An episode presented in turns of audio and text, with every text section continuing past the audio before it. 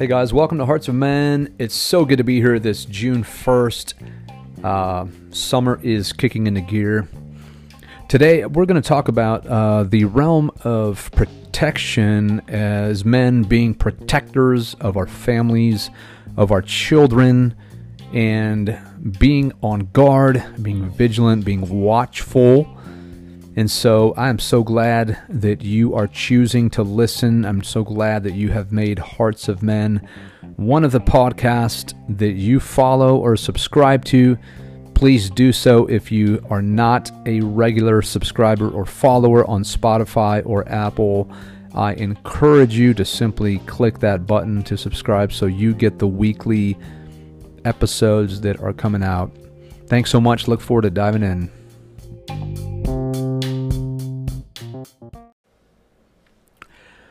So we're back this week, June 1st. And I don't know about where you're at, what location you live in the world, and what state you're in, but summer is kicking itself into gear.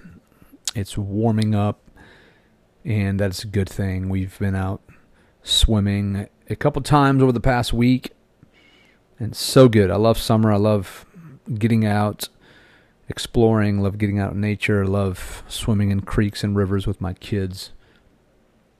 I am, like many of you, I am sure all of you by now are aware of the mass shooting in Uvalde, Texas, uh, over a week ago. And like some of you, I, I am a father and I have a 10 year old who just completed fourth grade. And it's incredibly sobering, incredibly saddening, and tragic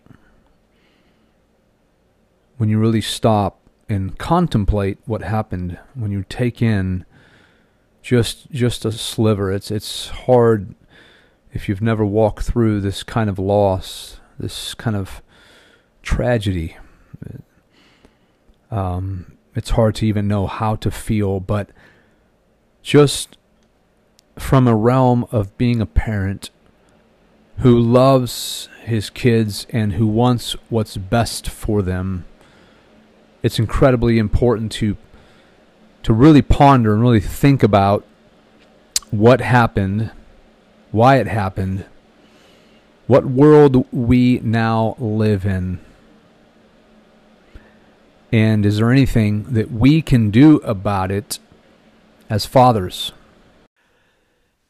As fathers, we have the amazing privilege and responsibility to be the protectors of our family, to be the guardians, to be the the soldiers that stand guard, that know our position, know the position of our family, to know that we are are called always, every day, to be engaged in a battle. And I, I think that's the thing that is is so. Uh, it's it's a reality check.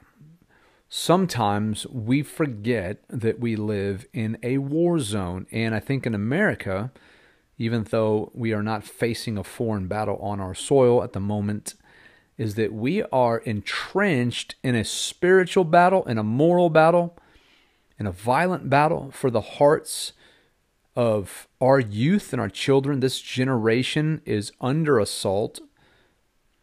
And I can't, in good conscience, do a podcast without bringing that reality back to you, okay?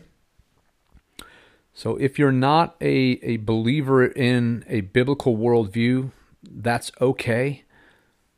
But I, I, I'm coming from that angle. I'm coming from the angle that, that we have an enemy.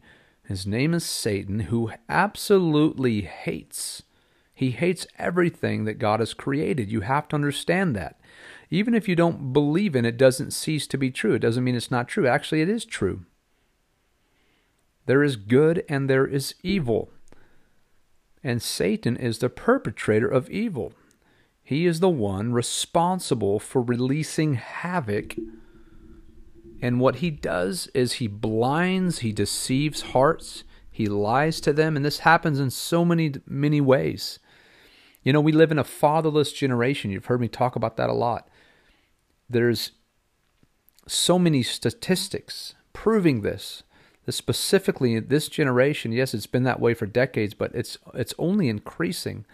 The reality of of fathers being passive or disengaged or absent physically, emotionally, spiritually. But um, I just want to say that that we are born into war, that we're born into a battle. And so the only choice, we either have a choice as fathers to be passive. And you know, passivity a lot of times has been brought to us, brought down from our own fathers and generational uh, in generations where we've seen passive dads that have not learned to engage fully, completely in the battle, to stand guard and having done everything to continue to stand, as it says in Ephesians 6, to put on the full armor of God so that we are protected and that we are protecting the ones we love. Yes, our families, our immediate biological families, but also the family of God. We have a responsibility as brothers and sisters in Christ to protect one another. That's why, as a shepherd, as a pastor, we have to be vigilant. We have to be sober and awake. We have to be looking for wolves, okay, that will try to masquerade in sheep's clothing to come in, to deceive, to manipulate, to pervert, to take advantage of. And I'm telling you, it takes spiritual eyes and spiritual discernment to do this. So it's only it's only increasing that the need to have men stand guard, to have men be protectors, to have men that are trained and equipped to defend. It's incredibly important. I, I don't really want to get into the political. I don't want to get in even to the Second Amendment um, this morning. That's not my heart today. I want to approach it even as this tragedy is fresh. I want to approach it from a father to his son or his daughter, his 10 year old, 9, 10 year old fourth grader, who went to school on a normal day, an end of the year, getting ready to celebrate summer coming, and would never return home. Not just that, but would would be killed in one of the most horrific ways imaginable. Shot in a classroom. And we should be angry about this. We should be livid. We should be f- incredibly upset but our anger has to be channeled, our anger has to be directed in the right ways. Anger that is not directed in the right ways will end up in destructive patterns. Just like this 18 year old, a troubled past, all the dynamics, if all the dynamics that they're saying about this man are true, I'll leave it at that. I want to focus on what it means. What does it mean for me? What does it mean? See, here's the thing, guys. I want to tell you that those of you, those of us that are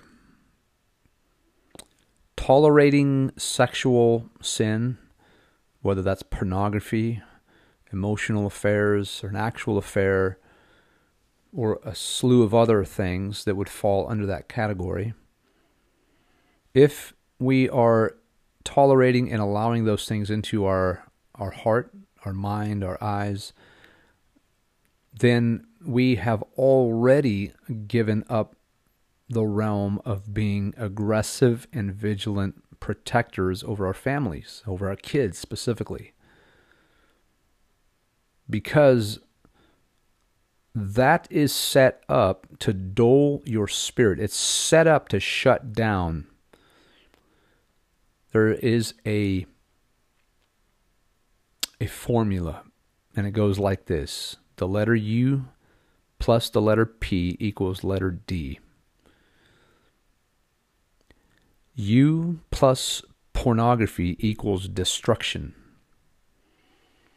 Yeah, you might not feel that right now because you are enjoying for a season and a time, nobody knowing that you have a secret addiction.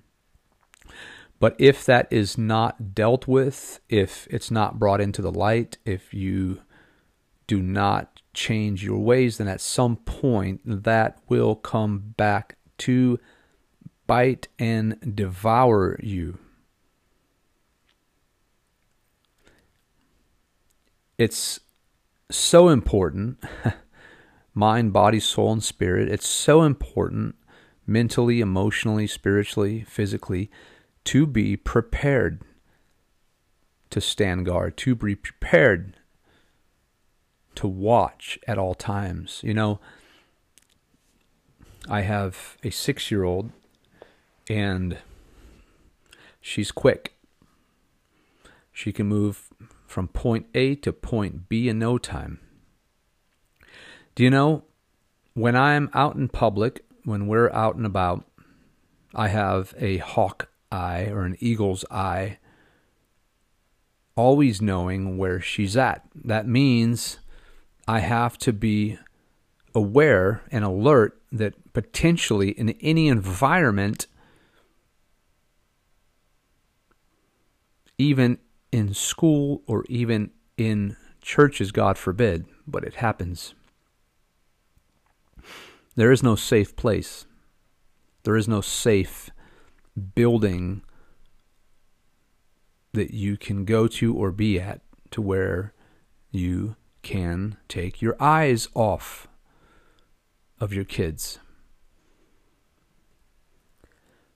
So I have to be, especially with her, I have to be always aware, always watchful. I don't trust anyone else to do that because it's my job. I'm her father. Well, I trust her mother, my wife, and one or two others. But I trust no one else to do it as well as I can and should do it as her father. And so I want to encourage you guys. I want to encourage you today. If you're fathers right now, I want to encourage you. What are you doing to protect? What are you doing to nurture? What are you doing to stand guard? What are you doing? What things are you doing if you're in that season of life, especially when your kids are younger? And maybe your kids are older, maybe they're in college or even older than that, or maybe you don't have kids yet. What will you do? What things will you implement? What can you do right now in your life, no matter what stage in the process of fatherhood that you find yourself? What can you do to prepare and engage your heart, your mind, your will to be ready for battle? To be always. You know, it's easy to just want a comfortable, carefree, pain free life. But again, unfortunately, that is not the world we're born into. We're not born into a comfortable, pain free, easy life. Even in America, we live, if you live in America, you live in the land of comfort. You live in the land of consumerism. You live in the land of wealth. By and at large, I, I recognize that some of you might live in inner cities and you're surrounded by poverty, but by and at large, compared to the rest of the world, we are the wealthiest nation with the most resources. the most things at our disposal comforts. We're creatures of comfort. And it goes against our our culture, it goes against what we live in to have to deny ourself, to deny our flesh, to deny our the pleasures that would distract us or that would minimize our sharpness, our acuteness, our awareness when it comes to the realm of full engagement, 24 7 engagement, 24 7, 365, year after year engagement. Can I remind you again that you have an enemy who is out to steal, to kill, and destroy you? I'm sorry to bring it to you, but it is true. And if you, as a father, are tolerating sin or wickedness, or if you are allowing yourself to grow passive, then you're going to be a sitting duck. For the one who hates you to bring circumstances that could end up in a very painful situation. None of us are exempt from suffering. Doesn't matter how much you love God or how much you do the right things. The suffering, we are actually called, Jesus calls us to take up our cross and suffer with Him. We're called to lay down our lives. We're called to lose our lives for His sake. So, suffering is not something that should be foreign to the believer, the disciple, foreign to the follower of Christ. It should be actually one of the things that you fellowship, that you relate to Him in. But we want to suffer for righteousness, right? We want to suffer for good. We don't want to suffer for evil. We don't want to suffer because of unchecked, undealt with passivity in the realms of specifically of our sexuality, specifically of the temptations that most men face that starts with a little seed. And then, if there is no accountability, if there is no truth brought forth, if there is no parameters, then that seed will grow. It will eventually become a wild, a wild branch, a wild tree, a wild vine, whatever the imagery would be and that's that's what sin does. I mean, that's why we can't even afford to give the devil a foothold. To say, okay, I'll just partake a little bit of this. It won't hurt me. It always hurts our kids. It always hurts our, our spouses. It always hurts those that we love the most when we as men choose passivity, when we as men choose not to engage in the battle. And we do this by being lovers of Jesus, first of all. We do this by being men of prayer. We do this by being men who who are in the word of God and who know the word of God because that is the sword of the spirit. And that's ultimately our battle. Yes, we can we can get our carry and conceal permit and that's important. We can learn how to wield a gun safely and accurately and rightly to protect those we love. And there is absolutely a place for that. I am a believer in that. I am not for taking all the guns away. Again, I'm not going to I'm not going to go there in this episode. I want to pinpoint, I want to focus on you, man, you, father, you are the primary means of defense. You are the primary protector and guardian of your family. It's on your shoulders.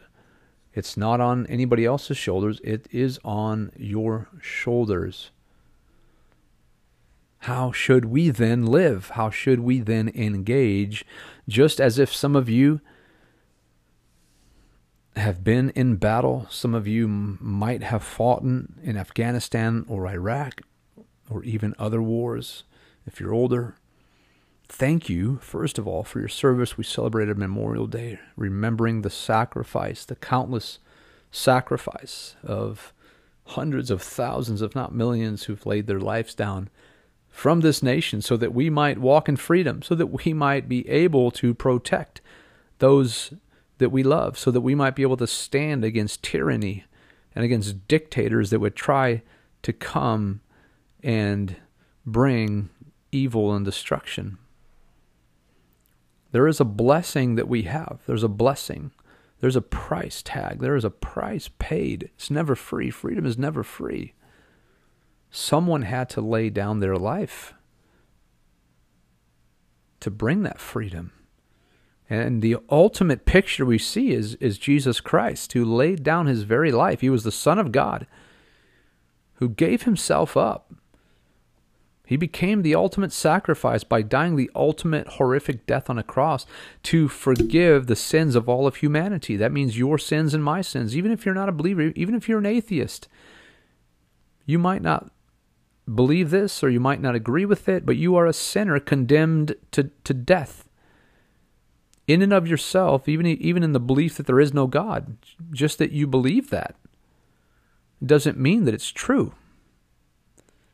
Just because you have the freedom, you do have the freedom and the right to believe whatever you want. God never forces us, He never forces you to believe in Him. That's called love. It's free love. He gives you an opportunity to respond to Him in love because He loved you. God loved us first, the Bible says, even when we were sinners. For God so loved the world that he gave his only begotten Son, that whosoever would believe in him would not perish, but have eternal life. God loves you, and for a moment, if there's anyone listening that is not a born again follower of Jesus Christ, I'm speaking to you. He loves you. He died for you. You have a choice. He didn't force you. He's not forcing you now, but He's inviting you to come lay your life down, to come repent of your sins. And I want to speak to some of you men, if, if you are Christians and if you go to church and you have a degree of at least outward righteousness, but inwardly you're dealing with addiction, inwardly you're struggling with all kinds of things that you know are not best for you, that you know are contrary to God's will for your life, that you know will hurt your family ultimately. I want to speak to you and I want to say now is the time for change, and it's possible. There is hope.